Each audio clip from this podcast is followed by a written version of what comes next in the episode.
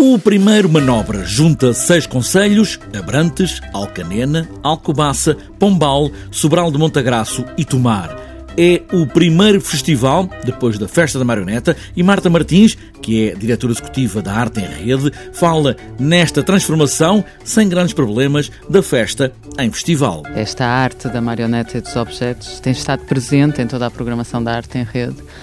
e tem eh, atraído diferentes tipos de público e os nossos programadores, municípios associados da Arte em Rede, decidiram, ano passado, decidimos em conjunto que tinha chegado a altura de investir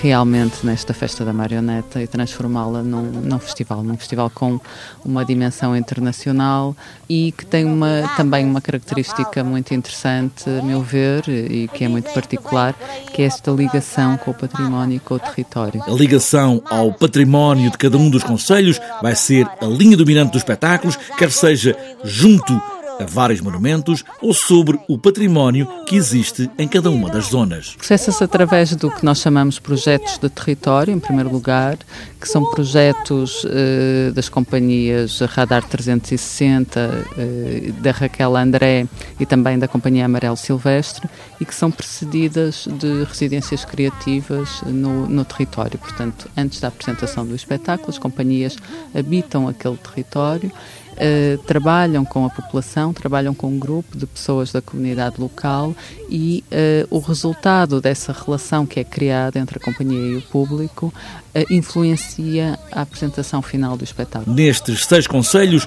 há espetáculos em vários dias, mesmo que as marionetas muitas vezes estejam associadas a espetáculos para crianças, há programação para todo. As marionetas, o teatro de objetos, se contaminam e são contaminados também por outras formas e dirigem-se a todo o tipo de públicos e todas as faixas etárias. Primeiras manobras de um festival que acaba de nascer, que tem a mãe, foi a Festa da Marioneta.